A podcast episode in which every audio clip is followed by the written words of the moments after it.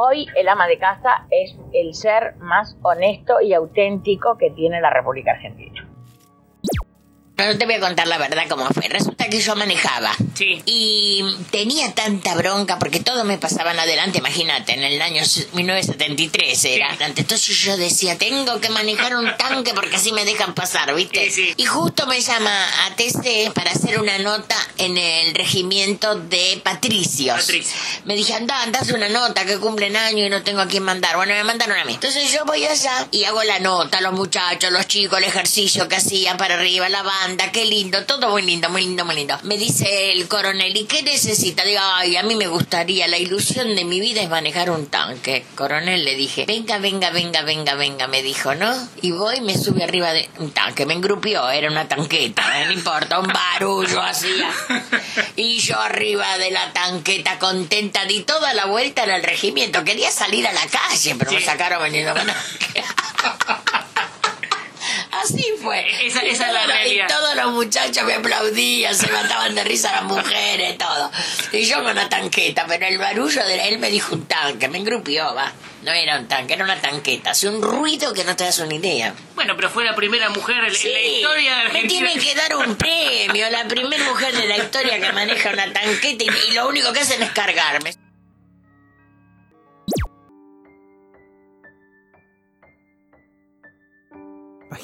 Testaruda y con una risa que tentaba a cualquiera, Ángela María Palermo de Lázari convirtió sus convicciones en una lucha, y esa lucha en un vehículo mediático para construir la realidad que ella anhelaba, la mujer como reina, como soberana del hogar.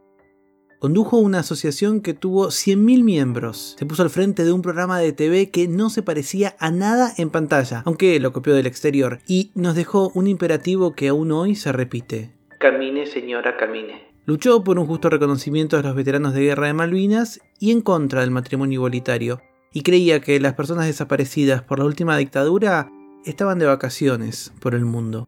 Cumplió su sueño de conducir un tanque de guerra, pero no pudo sacarlo a la calle, como era su plan original, y era tan hábil que se burló de la seguridad papal y hasta la mujer más poderosa de la Argentina tuvo que recurrir a su ayuda. Mi nombre es Tomás Balmaceda y esta es la vida de Lita de Lázari.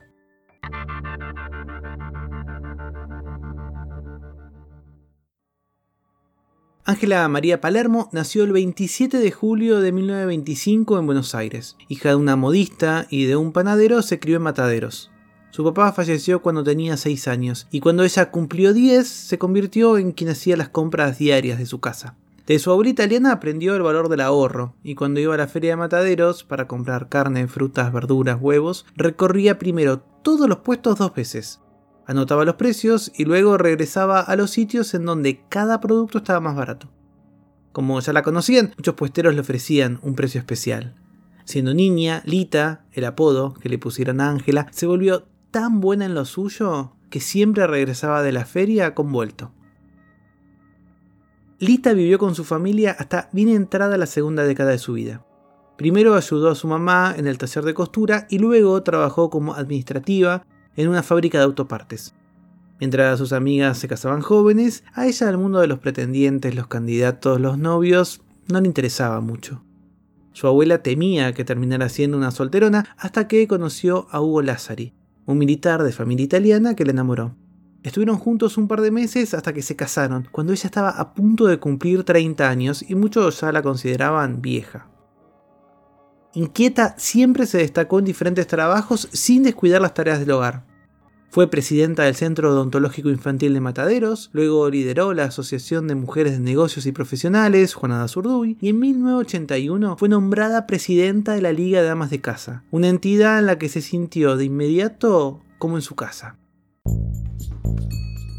La Liga de Damas de Casa se fundó en 1957 en el marco de nuevas instituciones que la dictadura cívico-militar, conocida como Revolución Libertadora, creía necesarias para ordenar el país. Nació con tres objetivos, todos familiocéntricos. Privilegiar el ámbito familiar como eje constitutivo de la vida de las personas. Facilitar el acceso a diversos contenidos y experiencias vivenciales orientadas a potenciar el desarrollo personal de todos los integrantes de la familia y estimular el encuentro, el diálogo y los vínculos familiares.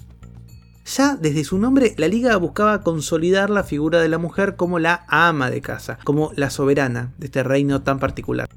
Cuando a mediados de la década del 80 la hiperinflación destruía el poder adquisitivo de hombres y mujeres en el país, Lita decidió que la liga debía tener una presencia más fuerte y recordó un ciclo que había visto en Francia. Fue una inspiración afanosa, porque Lita reconoce que le copiaron hasta el título. Estuve en Francia y vi cómo las amas de casa francesa tenían un programa de televisión. Entonces cuando se llamaba también, mm, no sé, tenían un título que después le sacamos nosotros. Y vine acá y estaba TC y yo digo, ah, no, yo le voy a pedir a TC que me, me tome, ¿no?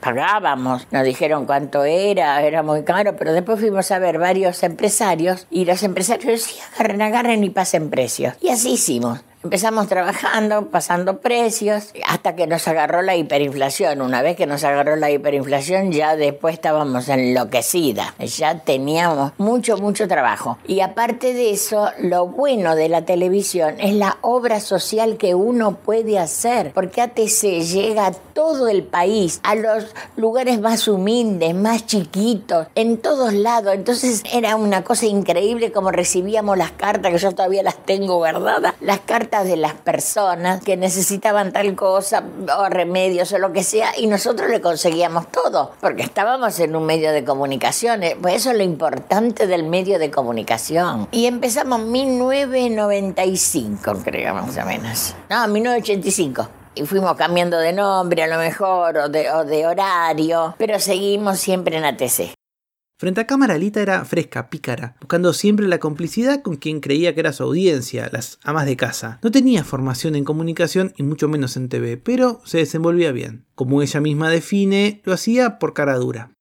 No me asusté. Un poco de timidez tenía al principio, pero después no, era una cosa como común, como que yo hacía mucho que estaba mentira, nunca había ni hablado por televisión. Me parecía que eh, la gente me estaba, yo le hablaba a la gente con tanta sinceridad que la gente captaba eso, porque yo no, no miraba que era la televisión, a veces me retaban, a veces los productores se tiraban en el suelo para que yo cortara y yo no cortaba, ¿viste esas cosas? se enojaban conmigo porque yo nunca les hacía caso.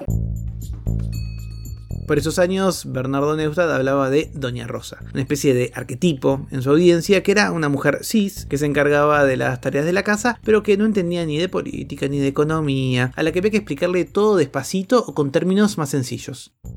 Creo que Lita se autopercibía un poquito más que Doña Rosa, pero tampoco le hubiera molestado mucho el mote. Después de todo, detrás de la Liga de Damas de Casa había toda una idea normalizadora de la sociedad y de la familia. Las mujeres eran quienes cuidaban la economía familiar sin salir de sus casas, como cuenta aquí, y siempre con la ayuda de Dios. Nosotros teníamos eh, eh, soldados en todo el lado a ver los precios. Entonces el que estaba más barato nosotros lo pasábamos gratis por la televisión. Entonces todos trataban de bajar. Lo más lindo la obra que hemos hecho. 3.800 máquinas de coser dábamos para que las mujeres que tenían los chicos chiquitos y no querían salir a la calle a salir y dejar los niños, entonces cuidaban los niños y tenían el tallercito. Eso era la idea nuestra y la idea de las madres también. Después mochilas, bueno, algo increíble en cosas que hemos dado, ropa, no, no, no se pueden imaginar, cosas muy lindas que la conseguíamos así, gracias a Dios y a, a TC. Después de todo, para eso estaba la televisión. Y sufrimos, no se pueden imaginar cómo nos dolió, porque estábamos tan embaladas y, bueno, después y fuimos a otros canales y bueno, nos arreglamos como pudimos, pero ya no era más ATC, que ATC era lo más hermoso que tuvimos. La gestión de Lita en la Liga de Damas de Casa comenzó a mediados de los 80 en tiempos de hiperinflación, cuando los precios estaban descontrolados y podían cambiar literalmente de la mañana a la tarde. Lita temía que todo terminara en una guerra civil. Según contó, el gobierno la llamó y ella tuvo un solo pedido. Dame los medios de comunicación.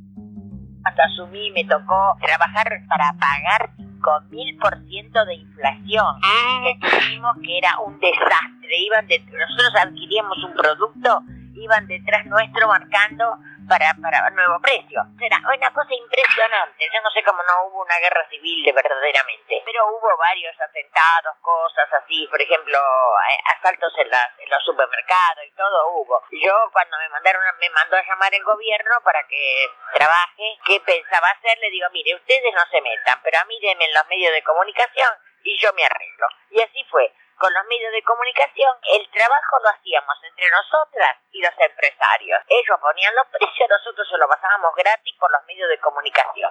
Para Lita, las amas de casa, que ella calculaban que eran 6 millones de personas en la década del 90, todas mujeres y todas dedicadas al cuidado de su marido y de sus hijos, eran lo mejor del país, pero necesitaban agruparse y tener mayor poder. Hoy el ama de casa es el ser más honesto y auténtico que tiene la República Argentina. Empecemos por ahí. Segundo, no está metida en mucho en política, así que ella lo único que mira es el porvenir de sus hijos y de la familia. Y además actualizarse. Yo pienso que nosotros en estos momentos estamos más actualizadas y más capacitadas que muchos eh, políticos de la República Argentina. Así que en ese sentido estamos muy contentas. Queda claro entonces que la obsesión de Lita era empoderar a las amas de casa, una expresión que no sé si le gustaría demasiado, empoderar, pero era un poco la idea, empoderarlas frente a los empresarios y los políticos. Pero no quería más poder para las mujeres para cambiar la realidad, sino justamente para consolidarla, para que se mantenga como venía siendo hasta ese momento. Su lema, como quizás recuerdes, era Camine, señora, camine. Se volvió tan famosa con eso que supo ser invitada regular a los clásicos almuerzos de Mirta Legrand. Bueno, Lita, ¿cómo hay que hacer entonces? ¿Qué pasa? Vamos a un lugar, está caro la carne, ¿qué pasa? ¿Caminamos? ¿Seguimos? Eh... No compramos y buscamos precios. Porque en este libre juego de la oferta y la demanda que se nos da esta oportunidad es única y la tenemos que aprovechar. El consumidor es el que rige los precios en el mercado. La suya era una suerte de teoría económica de sentido común. Cuando algo es caro, no hay que comprarlo, y así bajará de precio. Alrededor de esa idea madre consolidó dentro de la Liga de Amas de Casa a un grupo de mujeres que recolectaban, procesaban y analizaban en tiempo real datos, mucho antes de que el Big Data fuese una tendencia. El poder de las amas de casa es muy grande. Nosotros podemos hacer venir abajo grandes, grandes capitales y se derrumba el consumidor. Se vienen con nosotros grandes, grandes capitales. Lo que pasa, yo a veces escucho a señoras que dicen, bueno, yo voy a un lugar, al almacén a comprar o al supermercado y está carísimo. Y para conseguir algo muy barato tengo que caminar y caminar y son muchas horas o tiempo de, de mi tiempo personal que pierdo. Claro, en esta búsqueda, ¿no? Este, hace muy bien caminar, pero aparte de caminar, para las señoras. a veces no hay tiempo. A veces no hay tiempo. Para las señoras que trabajan, las amas de casa, nosotros tenemos un servicio en la liga donde tenemos como un centro de datos que guiamos a la ama de casa al lugar donde tiene que comprar barato las ofertas que nosotros les según la zona, según, el barrio, según la zona. Así que pueden llamarnos por teléfono que nosotros le vamos a decir el lugar donde tiene que comprar. ¿Quiere dar el teléfono? ¿Cómo no? 349849 y 303615. Según ella misma siempre dijo, su motivación fue ayudar a los demás pero jamás pensó en sumarse a la política partidaria o participar de alguna instancia electiva. De hecho, despreciaba a los políticos y creía que eran los responsables de la situación que se vivía. ¿Y por qué está en esto, Lita, de Lazzari? Porque me gusta. Tuve siempre vocación de servicio. ¿Siempre le gustó? Siempre me gustó. Ya de ¿Le gusta la política? No, la política. La política de la liga. A pesar de eso, y como Lita tenía gravitación en el discurso público, fue bastante predecible que la llamaran en más de una oportunidad para integrar listas y partidos políticos. Pero ella sabía que era demasiado molesta, demasiado corrosiva para estas instituciones. Protesto, rezongo, digo de todo. entonces me echan. Pero no, no, no, no es así. Una Cámara de Diputados es una Cámara de gente seria, no pueden ir a dormir. Che, uno está hablando y hay días que están durmiendo. No nos interesa, no se meten los ciudadanos. ¿Cómo? Estamos pagando sueldos nosotros. ¿Y qué sueldos que cobran? ¿Eh? Cuando todos tenemos una jubilación miserable. Y me ofrecieron ser senadora, lo saqué vendiendo hígado. Y me ofrecieron ser diputada y lo saqué corriendo. No, yo soy muy frontal. A mí me echan al segundo día. Yo molesto ahí. Tendrían que hacer cursos de política, porque hay para hacer cursos de política. Es decir, ponerse con la gente mejor que uno y hacerlos. Y después eh, que, enseñarle. eh, una universidad de políticos. Decir, bueno, vamos a enseñar a los políticos. No, cada uno hace lo que se le canta, lo que se le da la gana, qué sé yo como ese. ¿Y para qué? ¿Era Lita a su manera una feminista? Bueno, lo discutí un montón con amigas y con amigos. Hay muchas maneras de ser feministas, pero bueno, todas deberían implicar buscar la igualdad de oportunidades para todas las personas. Entonces, en tanto buscaba darle a la mujer herramientas para la gestión del dinero y de sus finanzas, uno podría decir que sí, que Lita era feminista. Sin embargo, su visión no buscaba romper el status quo, sino consolidarlo quienes mandan en la casa eran las mujeres y no había margen para romper eso. Y si las mujeres por algún motivo deseaban hacer otra cosa, ella un poco las rechazaba. Como en este caso, que habla de el piolín en la cola, eh, que se le vean a algunas mujeres en TV, que entiendo es su manera de señalar, de nombrar a un tipo particular de ropa interior femenina que yo conozco como la bikini hilo dental. Yo no me eduqué para que me muestren el piolín en la cola a las mujeres. No me eduqué para eso, ¿eh? No, ni nada más que eso. Porque al mostrarte eso quiere decir que el cerebro no lo tiene. Entonces me da pena. Me dan lástima. Tinelli, que mira, a mí me hizo tantas bromas y tan bien hechas. Yo no sé por qué Tinelli, claro, dice tiene rating. Y bueno, qué sé yo, si tiene rating que se arregle. Si hay mucha gente que lo mira. En los 90 el poder de Lita no tenía límites. En un momento imaginó a la institución ideal para una fusión con la Liga de Damas de Casa, la Iglesia Católica. Así inventó su propia Virgen, la Virgen Ama de Casa. Es literalmente una Virgen que tiene en un brazo a Jesús bebé y en el otro una bolsa del súper. Es increíble. En algunas representaciones que encontré googleando, incluso le ponen a, a sus pies un mate. Búsquenlo, por favor. Cuando no encontró ecos en los círculos eclesiásticos locales para promocionar a la Virgen ama de casa, se fue hasta Roma para presentársela a Juan Pablo II, que era el Papa por entonces. No fue fácil, pero el tesón de Lita logró ganarle incluso a la seguridad del aeropuerto de Roma y a la del mismísimo Vaticano. Pragmática, Lita sacó a relucir todos los recursos con los que ella se manejaba y recurrió a todo lo que tenía a mano con tal de lograr su objetivo. Esto incluye desde Maradona hasta ponerse a rezar. Escuchen la aduana, llevamos la Virgen de acá, ¿no? Para que la bendiga Juan Pablo. En, la aduana no me dejaban entrar. Eh, jugaba, ellos los, los, romanos son muy futbolísticos, ¿viste? Entonces yo me enojé. Digo, mira, escúchame, te traje Maradona, te traje eh, Batistuta que hizo el gol ahora para la Roma. Sí. Te traje, te traje Crespo. Y vos a mí no me dejabas hacer la Madonna. ¿Más qué quiere decir esto? Viste, toda enojada yo. Éramos como 20 personas, había diputadas, había qué sé yo, las que estaban con nosotros. El tipo llama al juez, al jefe y le dice que acá está la señora que aportó a Maradona, qué sé yo, ¿viste? La cuestión que pasamos. Bueno, después había que llevarla a Santo Padre, porque los argentinos somos así, ¿viste? Sí. Nosotros no vamos pidiendo permiso, no, nosotros fuimos todo con un amor, cariño, pero después había que ver a ese otro país, ¿no? Sí, sí.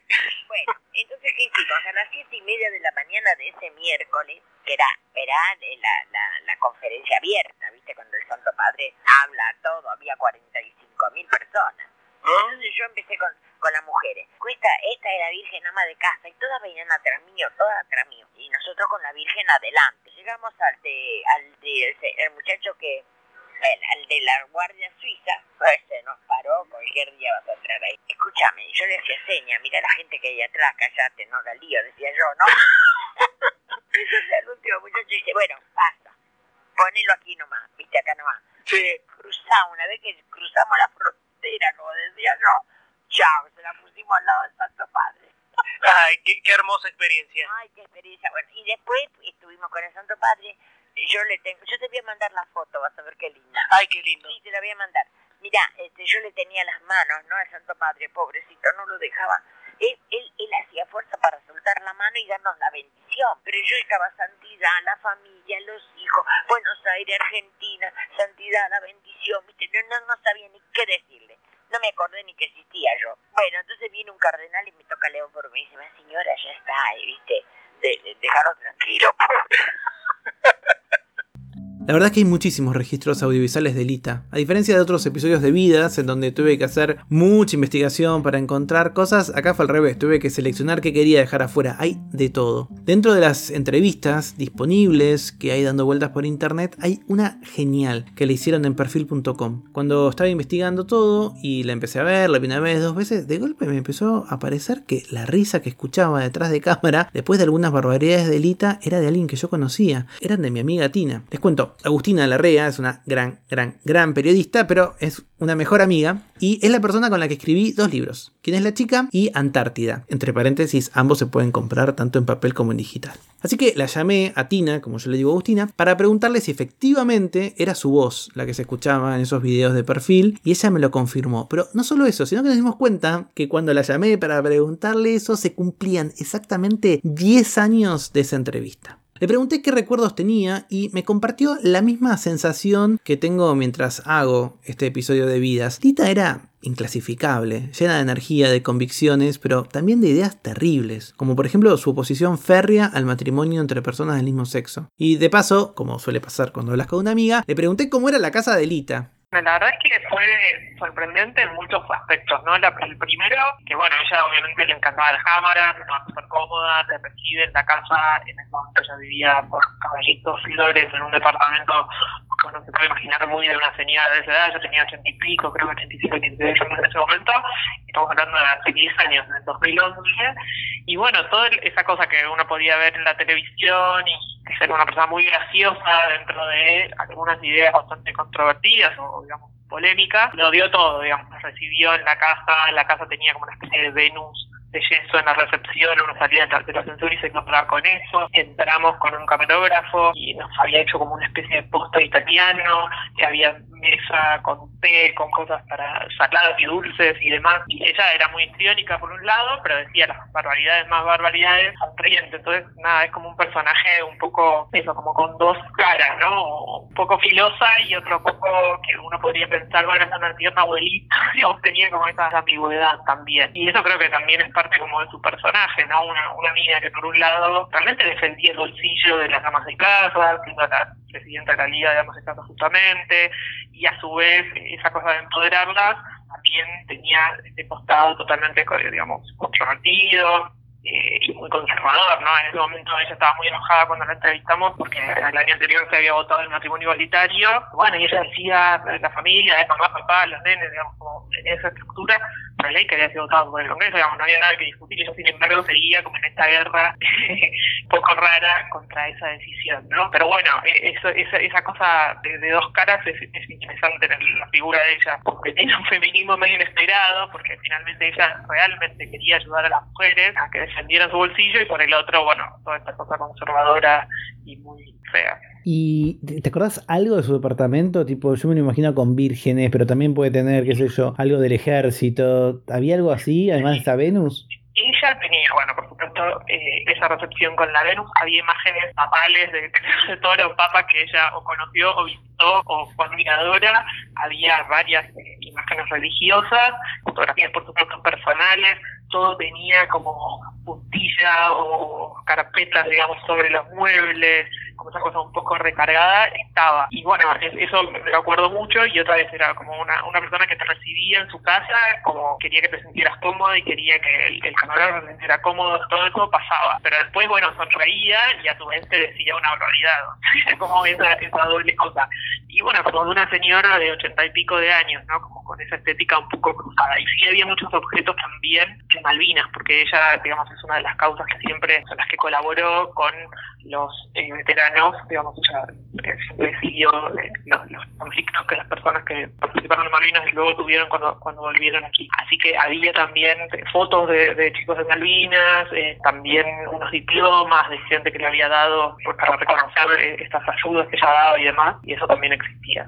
En la entrevista que le hizo Agustina, Lita deja bien en claro por qué estaba en desacuerdo con la ley del matrimonio igualitario totalmente en contra del matrimonio. Si fuera una unión civil, sí, porque los dos trabajan y bueno, es lógico que pasa algo, se repartan la- los bienes que tienen. Pero unión civil, matrimonio no, matrimonio es hombre y mujer. Y que se lo pongan acá en la cabeza y los diputados que la votaron también empiecen a aprender a leer por lo menos. Porque la verdad es una vergüenza haber hecho un matrimonio. No, ¿qué matrimonio? Vos te imaginás, pobrecita, una nena, a dos tan chicos. La, la maestra le dice, decile a tu mami que venga y aparece un viejo de bigote. Déjame hinchar, no.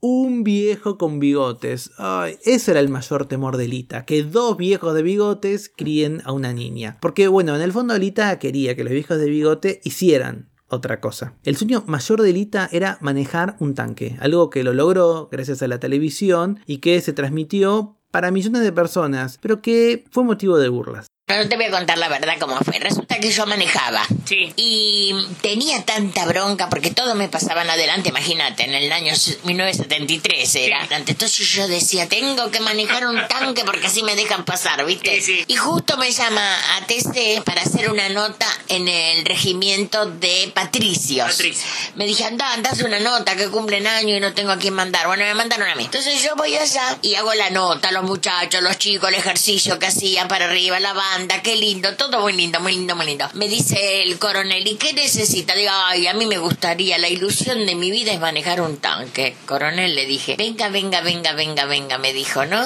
Y voy, me sube arriba de un tanque, me engrupió, era una tanqueta, ¿eh? no importa, un barullo hacía.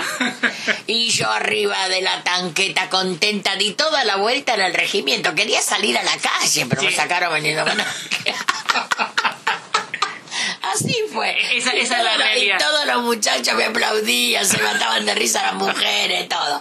Y yo con una tanqueta, pero el barullo de él me dijo un tanque, me engrupió, va. No era un tanque, era una tanqueta. Hacía un ruido que no te das una idea. Bueno, pero fue la primera mujer en, en la Sí, historia de me Argentina. tienen que dar un premio, la primera mujer de la historia que maneja una tanqueta y, y lo único que hacen es cargarme. Ella lo explicó muy bien. Su plan original era sacar el tanque a la calle. En el próximo episodio de Vidas te revelo lo que Elita de Lazari decía entre risas y que no causa nada de gracia.